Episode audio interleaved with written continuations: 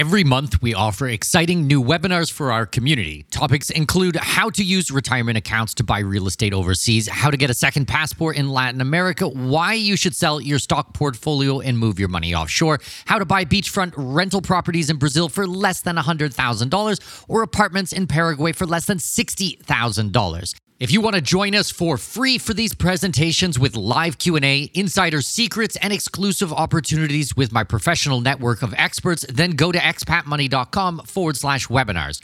That's expatmoney.com forward slash webinars to register for free upcoming presentations. expatmoney.com forward slash webinars. We all dream of seeing the world, but the realities of living somewhere outside your place of birth can be daunting to say the least. Welcome to the Expat Money Show, helping you make the most out of your overseas career through conversations with successful expats on investing, entrepreneurship, self improvement, and continual education, all while sharpening your financial acumen. Now, please welcome your host with over 20 years of overseas experience, Mikkel Thorup.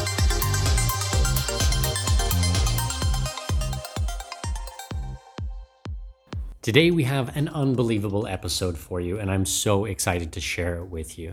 But before we get going, I just wanted to mention to you about my book, Expat Secrets How to Pay Zero Taxes, Live Overseas, and Make Giant Piles of Money. Now, I wrote this book almost four years ago, and it became a number one bestseller. And just recently, four years on, it has become a number one bestseller again. So there are a lot of people out there who are getting a lot of value from this book. And I get comments literally every day how this book has changed their lives. So I'm really excited to have done this. And I want you, if you haven't already, to go out there and pick up a copy. It is completely evergreen. The knowledge and the things that I share in it are timeless. Okay, there might be one or two programs that have changed with immigration, but the concept, the ideas, the mentality of being an expat, and how all of these pieces fit together for the offshore markets, it is still applicable. So if you go to Amazon and search my name, Mikkel Thorup, or Expat Secrets, it should come up at the very, very first. Otherwise, if you go to expatmoneyshow.com, you should see some links on my website that will redirect you to Amazon in your region to pick up the book. So, Expat Secrets, if you haven't had a chance to read it, then I suggest you do now. Support the show. All the money goes back into the podcast to produce this content for you. So, I appreciate the support. And if you want to be a really cool human being, do me a favor and leave a review for the book. I really appreciate it. It really helps new authors like me to sustain and pay for all of this type of stuff. So your support is definitely welcome. That's it. Enjoy today's episode. I hope you get a ton out of it, and I will talk to you soon.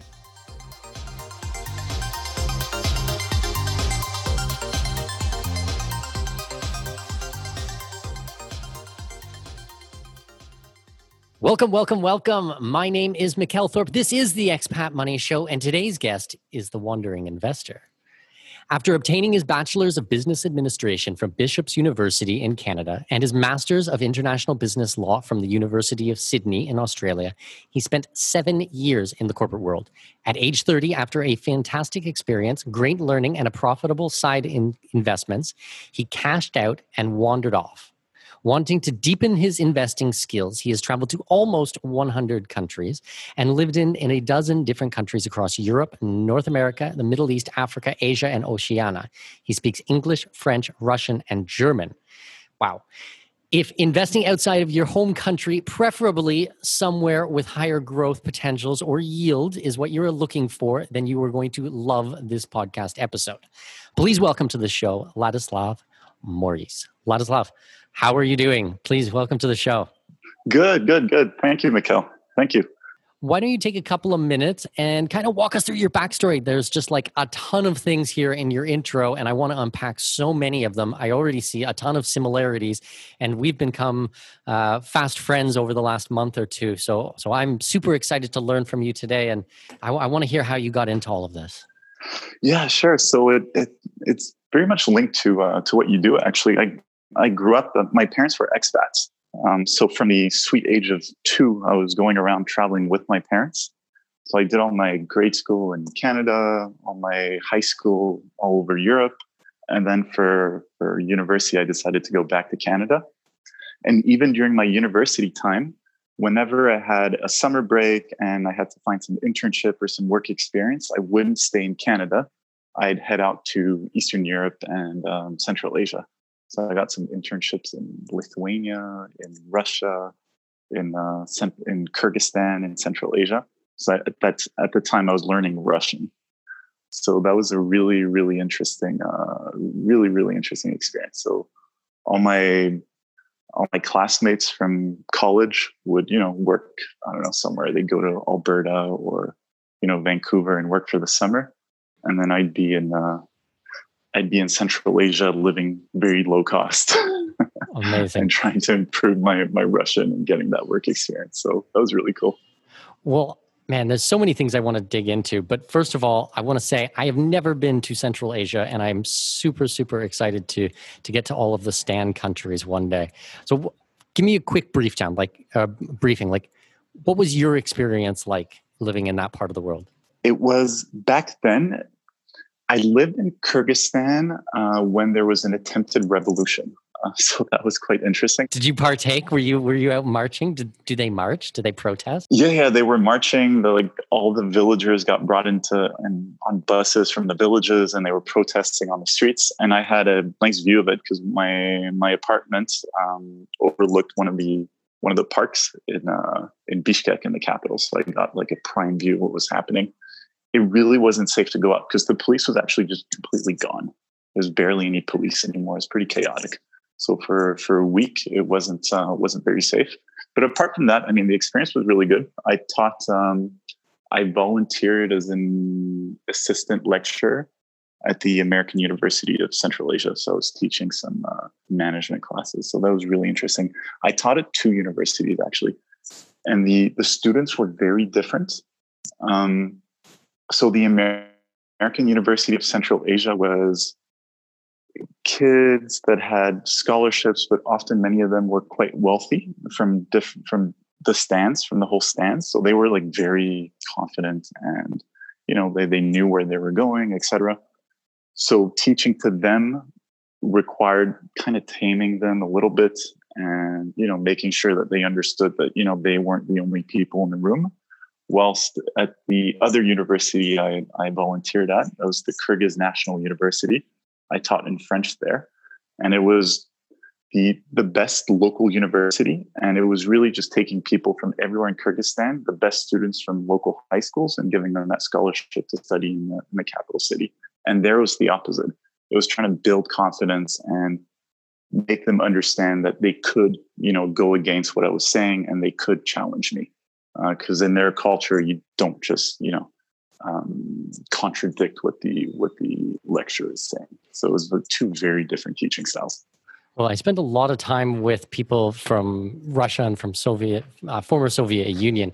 So the cultures are so much different, especially with the uh, slightly older generation, or even, I suppose, my generation, um, because they grew up in that Soviet style of, of of life, and I think that it permeates through like every interaction. You you can just see it. Um, did you did you see a lot of that while you were there? Definitely, um, it still is kind of the case in some of the countries. But when you go, so that was back then. That was um, like 15 years ago, approximately. Uh, but since then, I've been going back to Central Asia on a regular basis, and it's completely, it's just changed dramatically. Um, if you go to Kazakhstan, all right, I'm coming. I'm coming next time. I'm coming next time with you. All right. Yeah, yeah, definitely and good investment opportunities. Oh yeah, amazing. It seems like one of those countries that you kind of want to go with somebody else. Like uh, the majority of the countries I've been to, um, like we've traveled, you know, right around that 100, 100 country mark. Most of them I've done by myself, but there are a few that, you know, you think this is probably a good place to go with someone else. If you don't speak Russian, it's a little hard. I'll put it that way. Um, but it's safe. It's not dangerous. Um, if you go to Kazakhstan, for example, it's actually very modern, fantastic infrastructure. Um, it's it's kind of like the the Dubai of the of the of, the, of Central Asia. Uh, you know, you have all these skyscrapers and just these you know fast trains and brand new airports and etc. So it's it's changed a lot in the last uh, in the last fifteen years. But now the big story is Uzbekistan. Um, it's a country that until up to three years ago was completely closed, uh, completely closed off to the to the you know external to the real world. Um, they had this uh, dictator who passed away, and then this new president took over, and he's been pushing through massive reforms in the economy. So the country's been opening up, and it's booming. Like Uzbekistan is one of the, the few countries worldwide that is that is booming. Um, it has a lot of tourism potential. You have, you know, Samarkand and the whole, you know, Silk Road, historical Silk Road, pass through there. Um, and they're privatizing a bunch of uh, a bunch of state companies. Uh, they're putting out the red carpet for foreign investors. They removed a lot of visa restrictions, so now uh, most Westerners and many other people can enter Uzbekistan visa free they've just made it a lot, a lot easier. And they're even discussing now allowing low cost airlines to fly into to fly into Tashkent. So that would be a, a, a game changer as well. Well, that's fascinating. And and I guess I should maybe preface it this episode with my listeners today. I have literally zero questions written down for Ladislas today. Because we're kind of friends, I thought, you know what, I just want to have like a friendly chat. So this is what I think we're going to do today. I want to hear about some of these cool places like Central Asia, and then you know any of the investment opportunities or the things that you've seen or your insights on the economics or the politics, and maybe we just kind of do a an around the world and and just talk about cool places today, because um, I don't have like specific things. Okay, we need to know the answer. I'm just super curious in general. Yeah, it's fantastic. Um, so Uzbekistan, to to continue with this, I I went there because my business model essentially is I I left uh, Nestle, so I was working for the big food company. My last role there was uh, managing a ninety million dollar dairy business. So were you where were you based? First, uh, I'm going to slow you down. Were you based out of Switzerland or where were you based? Initially out of Switzerland, then I moved to South Africa for four years, and then to Ghana for three years. So my last role in Ghana. Ghana. Does Ghana does does Nestle have a big Ghana presence? Oh, we're huge. We have like an eighty percent market share in the, in the milk business in Ghana.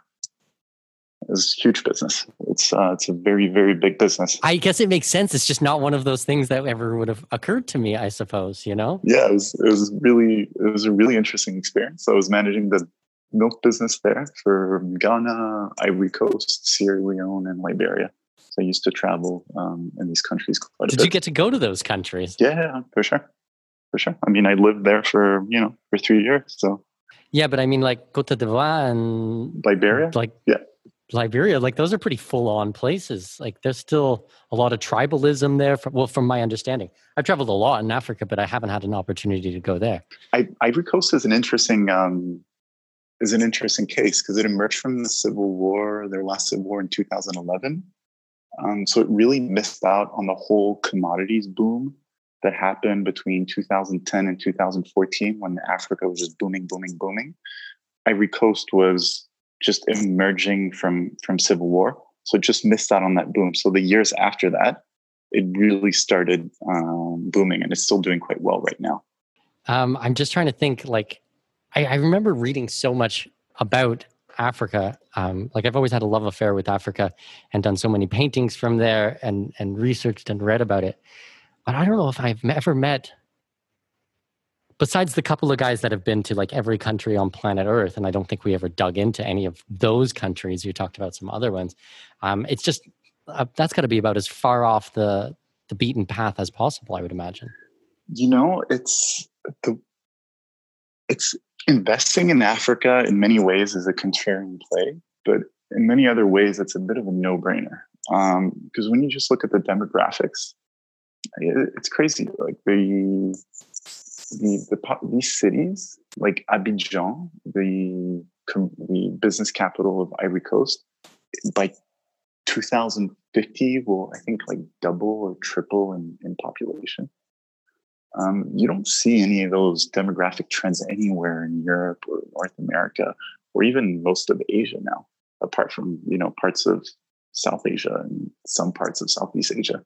You don't really see that much population growth anymore. So that's actually very interesting. When you look long term, um, you take into account all the natural resources and the population growth, it's something, it's a very interesting trend. You wouldn't want to be all in Africa, but having some exposure, I think, to Africa is very important. Well, I remember, okay, so I've been to Nigeria several times, and I remember doing a ton of research before I went there. I, I went there for business as well. And when they look at the, the expectations of the population growth and they you go out you know 10 20 30 50 years and Nigeria will be one of the most populous countries on earth.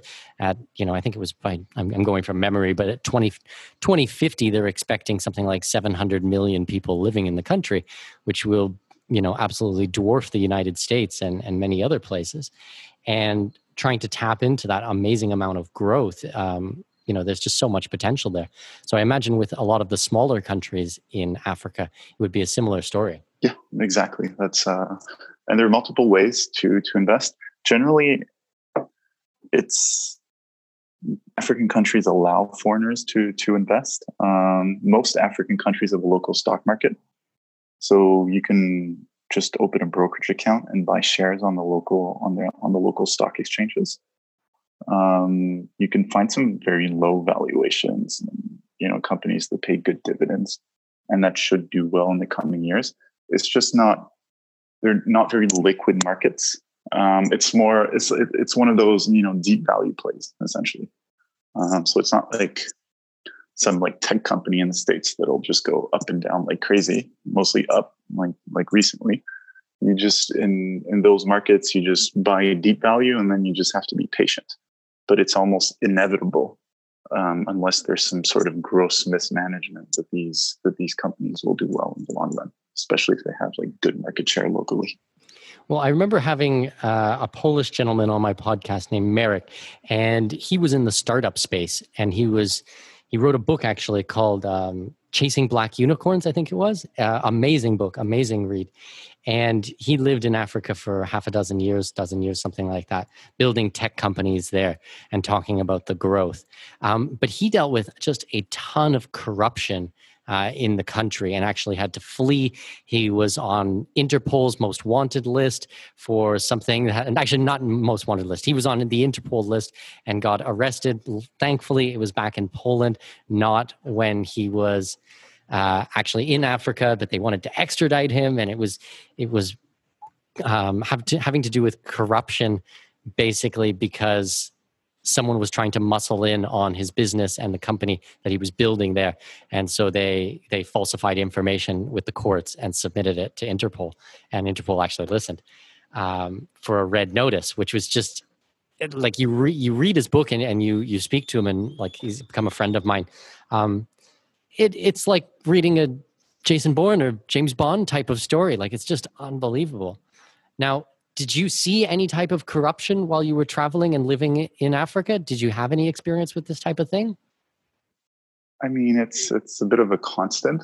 Um, I I'd I'd categorize it in. Um, I think I'd break it down in three parts. Either you're the the big foreign business like Nestle, and there you can kind of push your weight around to not have to deal with corruption because the business is so important and so public government officials don't really want to to bother you too much. So that's one aspect. If you're that big multinational, a big one, public, you'll probably be fine. Um, then there's the small, small business where you're just kind of, you know, wheeling and dealing and doing a few deals here and there. You won't be dealing with too much corruption, or if you do, it won't be too much of an issue. You know, you can sort it out there and then.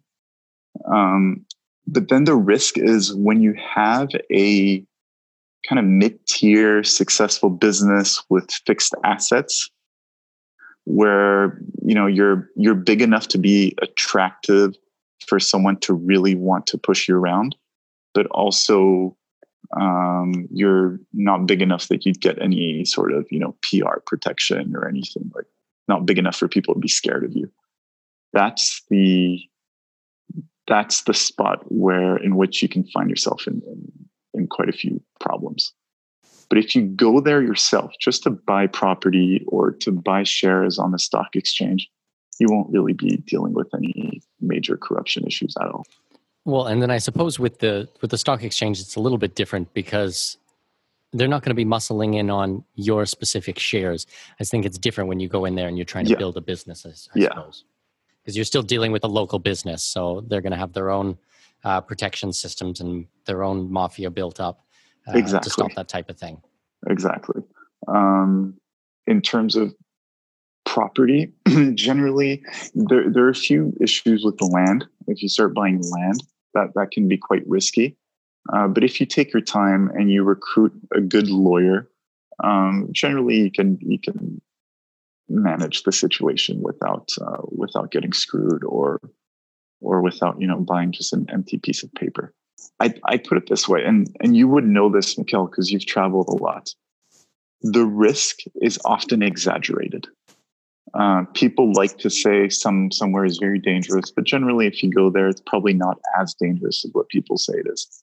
And when people complain about corruption, if you go there, you do business, it's probably not as corrupt as what people say it is. It's generally the the perceived risk is higher than the actual risk. I, that personally, that's been my my experience traveling around frontier markets.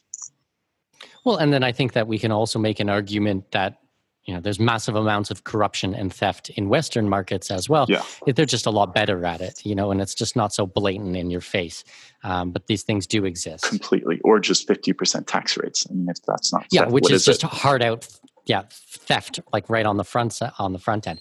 But then you also have the Federal Reserve, which is its own special time type of theft.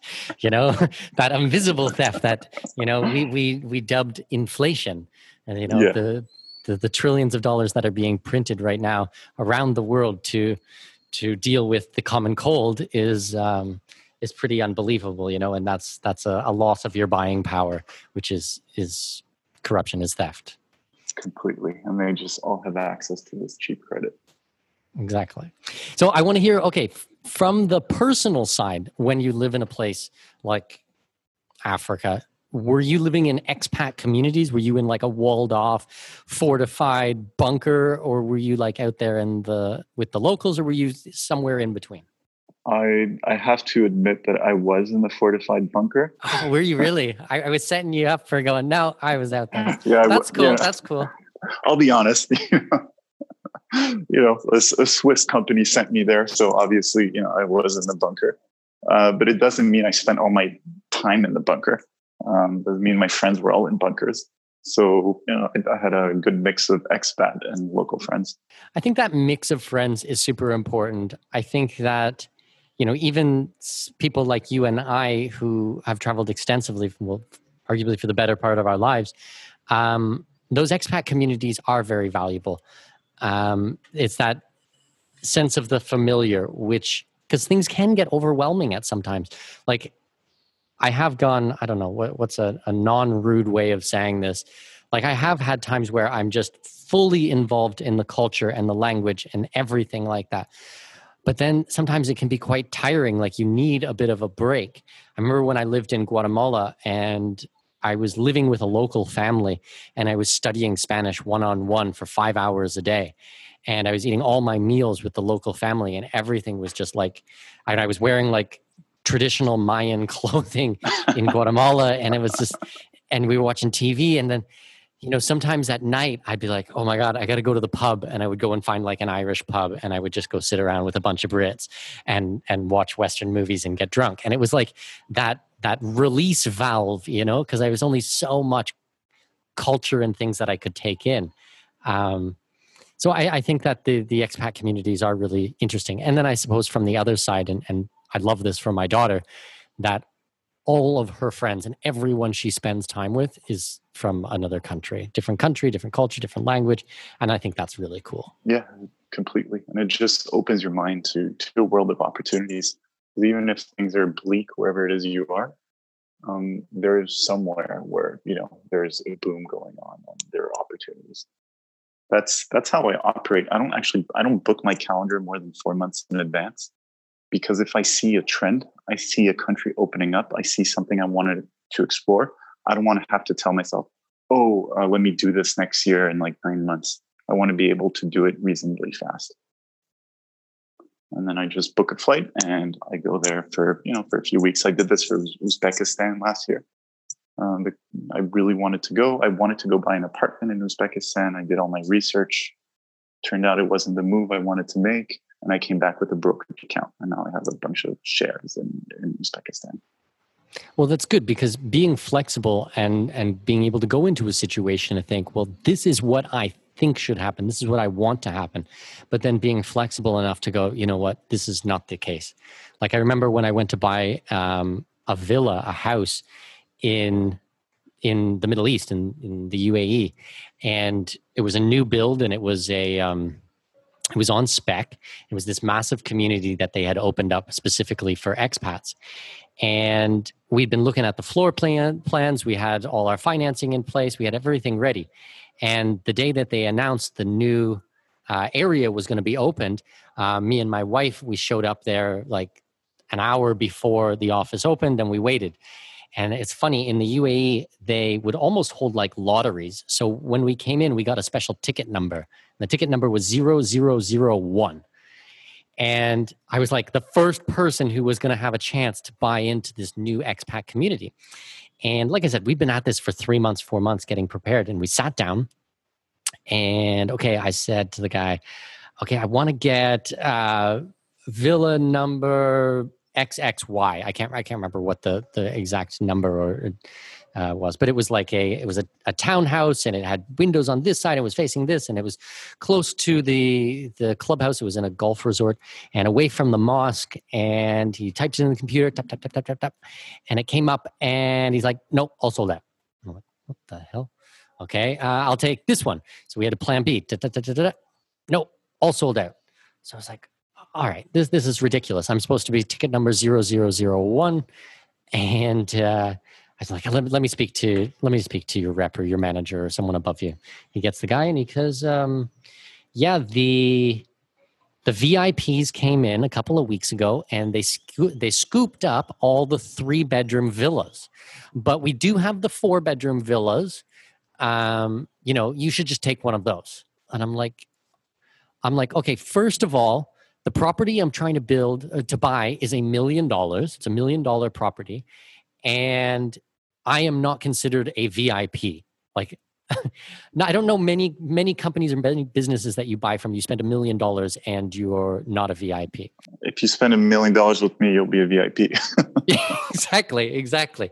And when I have million dollar investors who come to me and I work with, trust me, you are getting the VIP treatment. You know, and and then second of all, he's like, ah, just just buy the four bedroom. It's four bedroom. I'm like, it's an extra three hundred thousand dollars. You don't wow. know my situation. You don't know how much extra money yeah. I have. Who are That's you just to like wave your hand? Exactly, just to wave your hand at me and be like, ah, it's okay. Just go for it. And man, we were so excited about these places. They were really beautiful. There was just a whole a whole myriad of reasons we wanted to buy in this area. Um, specifically because the UAE really controls where expats can buy land, and this was a brand new project, so it was going to be massive. And you know, I after an hour of talking to these people, I had to stand up and just walk away. And like we were quite heartbroken, but you know, at the same time, I I had to do what made financial sense for us. And even though we went there to buy a house, I wasn't just going to, you know, just throw an extra couple hundred thousand dollars uh, of my money at this, you know. Um, and then the funny thing is, the the UAE funny, not haha funny, but ironic funny is that the UAE just had a a massive correction in the real estate market about like 18 months after that. So I ended up dodging a giant bullet by the whole thing. Good call. I mean, when you think of it, $300,000 for that extra bedroom, you can get yourself a stunning 100 square meter apartment in downtown Budapest for this. I know. It's nuts. I mean, I look at some of the investments now around the world and like, I'm like, the money in and and I guess you kind of get caught up a little bit. Um, I don't know. Have you traveled much in the Middle East, like in the Gulf state countries? I have, yeah. Okay, so you know then as well as I do the money that is thrown around in those countries, it becomes so different. Like it's like you talk about hundreds of thousands of dollars like you do tens of thousands of dollars like you would somewhere else. Like it's totally reasonable to spend a million dollars, two million dollars, three million dollars for a family home.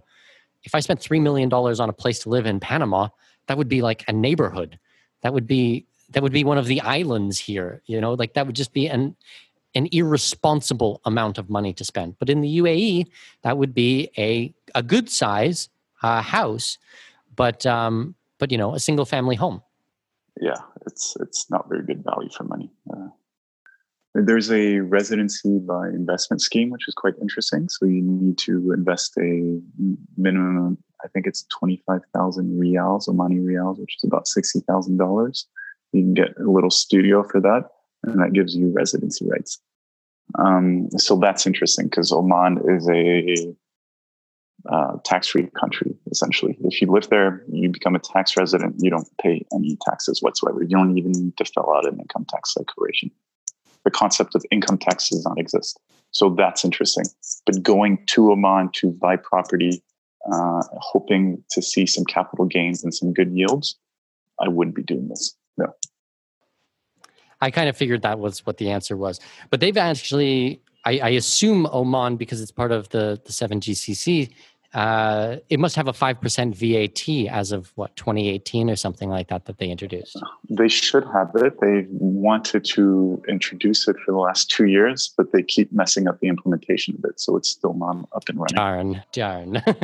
in spite of ridiculous deficits and everything, it's nothing has been implemented. It's a bit of a the fiscal management isn't fantastic. Because one of the reasons I left the UAE is they implemented the 5% VAT. And people might go, oh, come on, it's only 5%. What's the big deal? Well, first of all, tax is theft. Second of all, as soon as government gets a taste for taxation, they're not going to give it back. So I was reading some nas- some some articles in the national newspaper in the UAE uh, that my my friends, because I just have so many friends there after eight years, uh, were sending me, and there was talk about doubling the VAT. They were going to add a inheritance tax, a wealth tax. Uh, there's even talk of an income tax. Plus, they were putting a 100% tax on tobacco products and a 50% tax on sugary goods like Coca-Cola and stuff. Not that I'm a drinker of Coca-Cola, but still, a 50% tax on sugary goods. It's like, oh my god. That is that's that's crazy. And the whole income tax thing and inheritance tax, wealth tax, this essentially is saying that the UAE is dead as a place for for wealth. Um, so I I would short anything I have there, honestly. If they start implementing these things, whatever property I have there, whatever, I would just dump. Yeah, exactly. Because that was the that was why I was there for eight years. You know, that's I had massive opportunities there. We made a ton of money and I paid zero in tax legally. I want to stress this legally paid zero in tax and had a very free life while I lived there. Um, it was not a war zone. This was not Baghdad. You know, it was actually a beautiful place to live with a lot of uh, a lot of freedoms. But they built their entire economy on hundred dollar uh, barrel of oil, and when oil is sitting at thirty or forty dollars, you know things just don't work the same anymore. So now now they're just in a mess. They've overspent, and it's just it's a nightmare. And instead of cutting back on fat government salaries and all the nonsense bureaucracy, which is what they should do to be able to keep attracting capital and even just retaining capital, um, yeah, they're just going to raise taxes. So what capital is just going to flee and Dubai is going to go downhill from here if they go ahead with this. That's exactly right. Because what I noticed happening was over the last three or four years, all the quote unquote expensive expats were getting forced out of their jobs, were no longer welcome in the country. When I showed up in 2011, it was like open arms, parades, you know, welcoming ceremonies. Like they were so happy for us to be there as professionals. And then by the time we left, they were like so rude. They were almost spitting on the ground after us. And so all the Europeans, the Australians, the Canadians, the Americans, we all got pushed out. And then it was like Bangladesh, Sri Lanka, Afghanistan, um, these types of countries who were getting hired to do things. And it just became a very, very different place very quickly. And and it makes me sad. It still makes me sad today. I've been gone for almost a year now. And uh, yeah, it's just a shame. Hey, but you know that's uh, that's why you know, like you say, flexibility is important. You saw that things were changing. You made your move. You went to Panama. You, you're a lot more welcome there, and you know your business is, is thriving and all is good. And if the other people don't want you, so be it. You go somewhere else where people actually want you. And and respect your business. Exactly. Well, and I see, I, I, really like being in a growing city. Like, I don't, not necessarily a growing country. I don't really care about the statewide, but I love the city. Like, I lived in Singapore um, back in 2007, maybe 2007, 2008. And like, talk about growth. Oh my God, it was just so exciting. Every day something was happening. And then the same in the UAE. They were building, building, building. Now, here in Panama, it's the same thing. Um, have you spent a lot of time in in cities or in countries where you just see like so much growth happening so much potential happening? Um, like like talk to me about those types of ideas or things. I mean you see a lot of those in africa to be honest with you. Um, when you go around these capital cities um, you just need to wait you know one year in between trips and you can barely recognize entire neighborhoods. You see all these like brand new buildings and malls popping up everywhere um, another one that's changing very fast is again uh, Tashkent in Uzbekistan. The place is booming. Lots of construction, renovations, infrastructure development. But yeah, it makes a huge difference as opposed to you know when I go to France, nothing changes. The only new projects are some government office that gets renovated and some new social housing. Those are the only new things I see. In Canada, we get the big the big block stores. It's like, oh, a new Walmart or a, a giant Adidas store. That's like the stuff that's going in. I'm like, I don't really, not really what I'm thinking. What about Tbilisi? We've had conversations privately about Georgia a little bit. Mm-hmm. Georgia, Georgia is amazing on on many different levels. Um, one is just a beautiful country. Have mountains, um, wine areas. You have the sea. Uh, the culture is super ancient, uh, very rich, um, fascinating history. And they they just put all these reforms into place like uh, 10, 10, 15 years ago. And now it's just an extremely efficient place to do business. Um, you can just create a company in 24 hours. Um, you just you know fill out a few documents, and then the next day you show up at the drive-through to pick up your incorporation go, your incorporation papers. I mean, just, it, it's it's fantastic. Um, the banking is exceptional. I it's essentially kind of like Singapore level banking from ten years ago, but you can just have access. All you need is ten thousand dollars to open a premium account, and then you have a private banker on WhatsApp. So if you're an expat, really is that, that true? Is, That's crazy. It's fantastic. It's fantastic. So if you're an expat that um, travels around the world and that you know invests a little bit here and there sometimes if you have your bank back in europe or back in the states or wherever and you want to send money to some other country your bank will just have so many problems and questions and issues and the banks in, in georgia it's very simple you just on your app you can make a transfer of a few hundred thousand dollars easily on your on your app and then uh, if compliance has any issues your private banker just hits you up on WhatsApp. it's like, oh, you know, do you have any, do you have any, uh, oh, compliance wants, uh, has questions concerning the source of income or, you know, what this transaction is for. Then you send through all the documents, the PDFs per email or per WhatsApp. And then, you know, if compliance is fine, then boom, the money just goes. Super easy. That's amazing. Yeah, bringing Singapore, like I've worked with um, uh, clients to get uh, bank accounts in Singapore, and the minimum deposit is like $250,000 for a lot of them and can go up from anywhere from 250 to 500 to a million dollars just to open a bank account and forget about getting the banker on WhatsApp to answer your questions or to help you send them.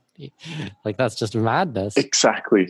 So, and the banks are well capitalized. And some of these banks, you go there, you don't even think it's a bank. It's like a lounge. You sit, uh, there is a gentleman that comes and offers you tea, coffee, and then at some point you know your private banker just emerges from the back rooms and comes and sits with you and you know you discuss things it's it's on another level um, i actually offer i started offering recently uh, remote bank account openings for georgia as a service but honestly if if you want to save yourself the $500 fee just go to uh, just take a plane go to georgia spend a few days there, open your bank account, go drink some wine, eat some good food, check out the country. and uh, yeah, just a great, great experience. But I think I think paying for services from people who have done it is also. I think I think you should kind of do both because I think this is an amazing country that you should visit. But at the same time, working with professionals like you, I think is also, you know, well worth the money. I, I yeah, I, I get frustrated sometimes when people will you know not want to spend a couple hundred dollars on a little bit of advice but they're going to drop a hundred thousand dollars into an investment or something like that. And i'm like okay come on. You know pay people what they're worth yeah. you know as a libertarian I, I, believe that people should be paid for their labor. Um, i don't think that i don't believe in the entitlement that everything should be given away for free as, as i'm running a podcast which is 100% free um, you know but I don't think it's hypocritical because I mean, I guess my business model is I give away the information for free and I charge for the services. And uh, and and my goal is always to build that trust and to help people as much as I can.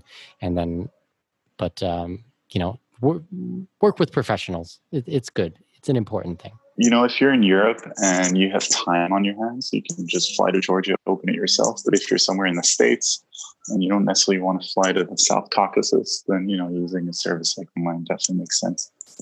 Brilliant. So I want to dig in. We we've had I, I, really love the conversations about the different countries and things like that.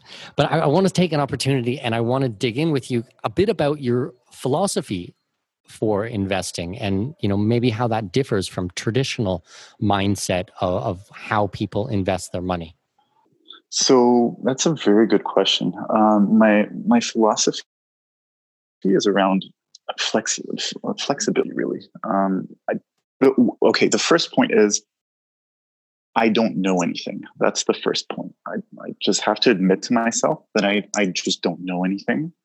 Um, I have to, and then remain flexible. Those are the two the two main points. So I don't have any structured thinking in terms of, oh, I need to have X in this and Y in this, because the world changes so fast, you need to adapt yourself. And as there is so much change, it also means that, you know, you don't necessarily always understand everything that's happening. Um, so I think I think that's really important because what you see now is, I mean, what's happening is just crazy. Uh, like everything, the money printing, the the the flu, just everything. And people are just investing here and there and they're gambling. And you have all these talking heads on TV and on YouTube going around, you must do this, invest in this. This is a no brainer, this, that. But these people don't know. We don't know the consequences of everything that's happening around right now.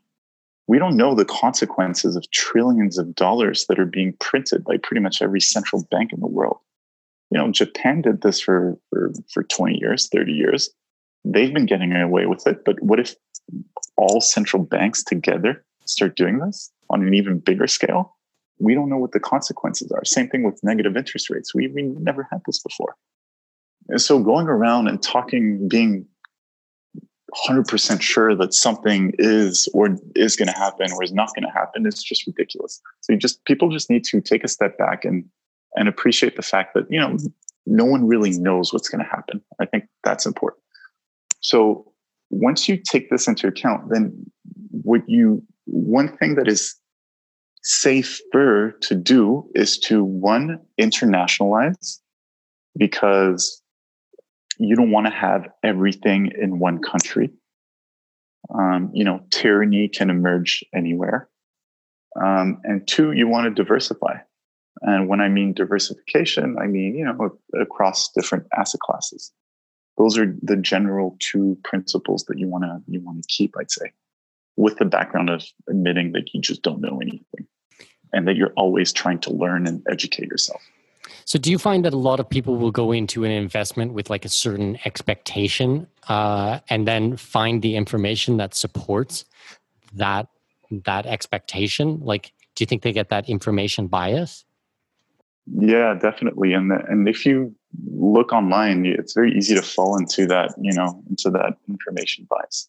If if you start looking at, you know, gold uh, gold videos, and I, love precious metals right now. I'm, you know, I'm, I'm quite heavy in terms of my precious metals exposure, but I'm also careful because if you start listening to some of these guys, um, you know, like Peter Schiff or, or whoever, um, you know, talking like ten thousand, twenty thousand dollar gold, etc.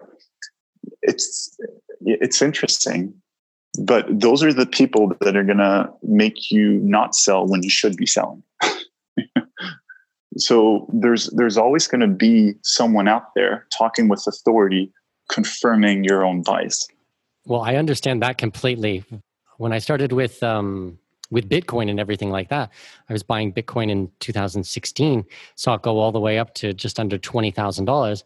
But you know, when John McAfee tells me that he's going to eat his own dick if it doesn't uh, if it doesn't hit a hundred thousand dollars uh, a coin, you know, maybe I should have sold at twenty thousand dollars, but I didn't. You know, so yeah and he was saying this on video and he was clearly coked up but still he was just confirming your bias. Yeah and you know and i lost $200000 in a very short period of time you know but i mean we all make mistakes. Um, i guess with something like that i'm very uh, happy that i never brought any investors into it. Um, although i still hold bitcoin today and and it still makes up a, a, a small portion of my portfolio, uh, I think it is so easy to get wrapped up in things you know and especially if you start reading and researching about one thing. Gold's another like you just mentioned gold is a great one. I love gold. I have i have private vaults and and have my precious metals physical metals and hopefully i'll own them for the rest of my life but I mean, if you start getting really deep into the gold space, you're going to think like everything else is shit and all you should do is just buy gold. Even though we say, I say, they, lots of people say, shouldn't comprise more than 10 to 20% of your portfolio. You know, you start listening to it and you're like, oh, well, if it's going to do this, then I might as well put 100% in. And it's like, okay, you know, moderation. I'm definitely more than that right now, to be honest with you. I started about um, 18 months ago reducing my exposure to property, um, gradually selling some property and increasing my exposure to precious metals. And then also, you know, precious metals, there's so many ways to invest in precious metals. The first one is always having the physical, like you mentioned, you know, in private vaults, preferably offshore, to really, you know, be even more diversified in a safe country. Um, and then if you want to speculate, then uh, then you start playing into you know majors uh, major gold mines royalty companies juniors explorations do you consider that a gold play or an equities play? Because for me that's an equities play. It's a gold play with leverage. So let's say that you buy a producer whose all-in sustaining costs are $1100 per ounce of gold.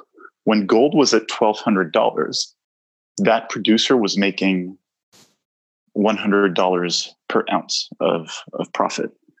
Um, now it's 1700 they're making 600 so the, their profit went up sixfold. But your physical gold just went up you know i don't know 50% or 40% so it provides yeah but your investment went up 600% yeah. so the at least the the profit the cash flow etc so it provides a lot of leverage. But then again, you know, if prices go down, it, it goes down a lot faster too. Yeah, it's a it's a two edged sword. But I guess for me, a big part of my precious metals holding is not just the growth that it's going to have as an investment; it's the hedge against so many other things. And I would argue that if you are not in full possession of the ownership of the precious metal, it is not going to do that. It, it just it won't do its job as basically insurance. Um, you know, so I think how how you own it, and and I'm not saying don't own mining stocks. I've owned many of mining stocks um, during my life and in my investment career. Um, I guess it's just looking at the reasons that you want to have it in your portfolio. Mm-hmm. Yeah, completely. Um, that's more of a you know playing the bull market, and then you need to know when to get out. That's uh, that's that's the important part. So how do you keep? How do you stay level headed during that craziness with the bulls? I, I, I constantly educate myself. I never have an empty moment in my life. Uh, I'm constantly listening to to to to podcasts, to YouTube videos, to you know whenever I'm going for a walk, I'm listening. Whenever I'm cleaning the apartment, I'm listening. Whenever I'm working out, I'm listening. Whenever I'm in a queue, I'm probably reading something. I'm always Ladislas, I think we are. I think we're soulmates. I think we're we're brothers from another mother, or I, I don't know what's a, what's what are the kids saying these days? Because I I totally resonate with that. I totally resonate with that. It's the only way. It's the only way to do it. the The world is changing so fast. You need to constantly educate yourself. Constantly. Um, so a few hours a day, I'm just learning, learning, learning, and that's that's what I do. And that's what helps guide my my investments. So you know like i said i don't know anything but i hope that i know a little bit more than everyone else. And do you find yourself are you like a very emotional person? Do you do your emotions get in the way from your investing or do you have like a tight grip on uh, on that and staying very logical? Because i remember when i traded derivatives um, i had to be like cold and calculative and write everything down and every time i broke my own rules I lost so much money. Like it was just like clockwork.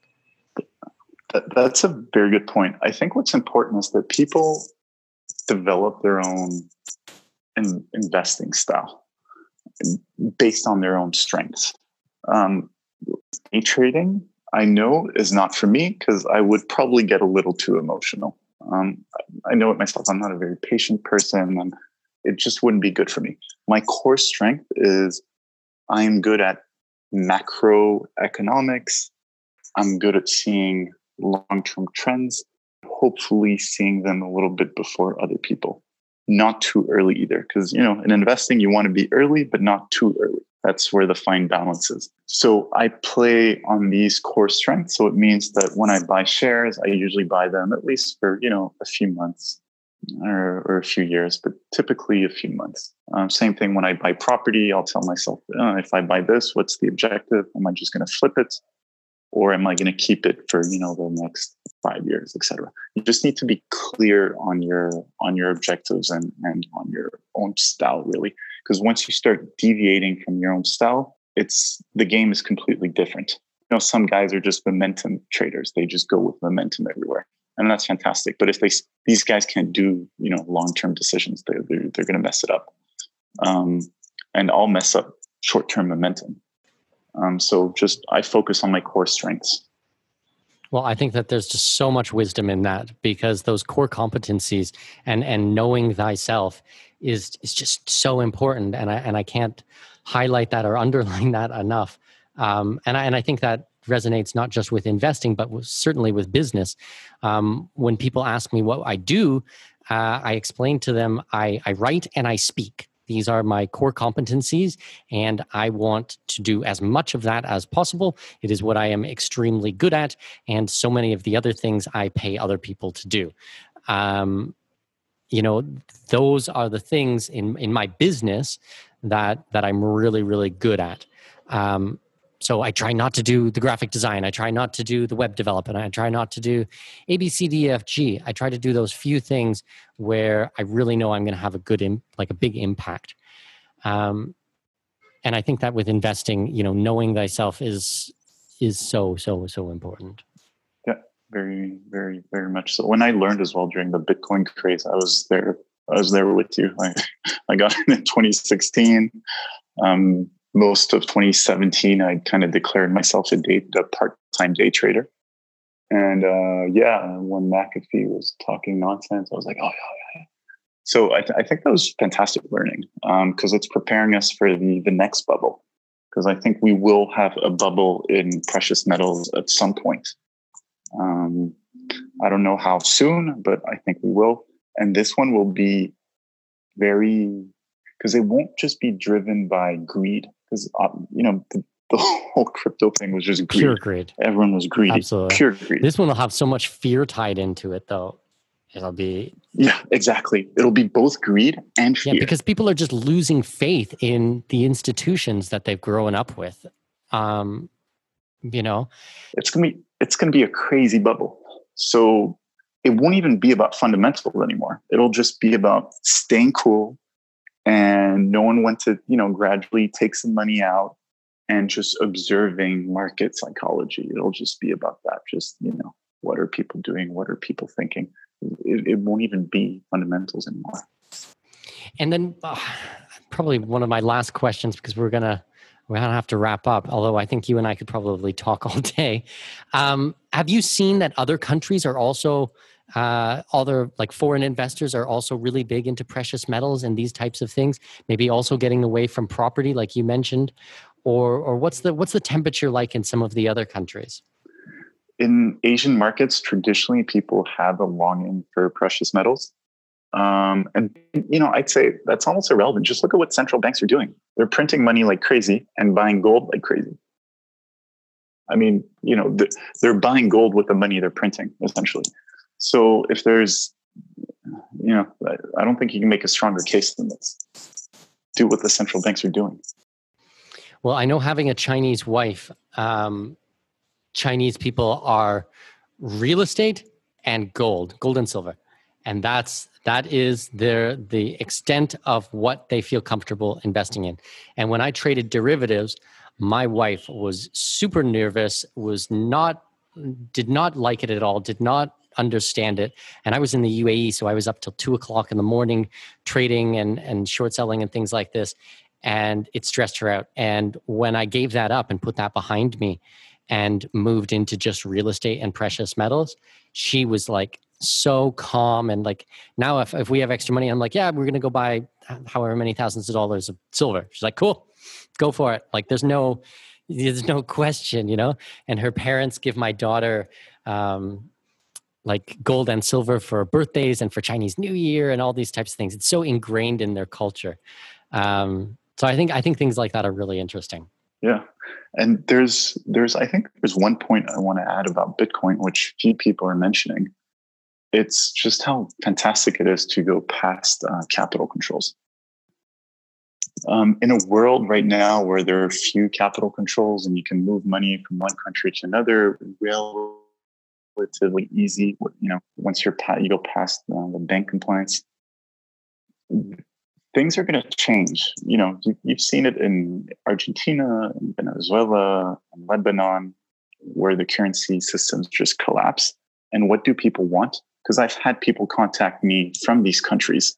I've, I've had clients from these countries, and they, they don't really want that much gold because the gold is forced to stay in the country. You can't go at the airport with you know gold; they'll just detect it. Um, cash is also a bit hard to. It's hard to go through you know the airport with a bunch of cash, especially now that you know, hundred dollars, you know, 50 years ago was a lot. Now it's not much. So crypto is the best way. Um, so as you see more and more countries having currency issues and, and balance of payment issues, you know, for example, you can have Turkey. Turkey have have big problems, and Turkish people are smart, they're savvy, and you know they will not hesitate to use Bitcoin. So just this in itself, I, I, I, I see as a as very promising for Bitcoin. Well, and then your conversations or our conversations earlier about Africa, um, reading the, the statistics of the amount of people in Africa who are unbanked and their their lack of ability to to send money um, to one another over greater distances. Like really, you have Western Union, which can take a insane amount like high of a percentage. Like it, it wouldn't be unreasonable to expect that you would lose 20% of your money off the top with something like Western Union. But when you go to uh, Bitcoin and it's one, one fraction of 1% uh, in transaction costs, and, and they're not exponential, they don't grow in the same amount uh, as as you go higher like you can do these micro transactions you can have commerce you can do all these things on cheaply made Chinese phones, smartphones that are, are being sold in Africa, and and you're just opening it up to tens of millions, hundreds of millions of, of people. Yeah. Yeah, yeah, completely. Not completely. No, the, the world is just changing so fast. We need to we need to adapt ourselves. Really.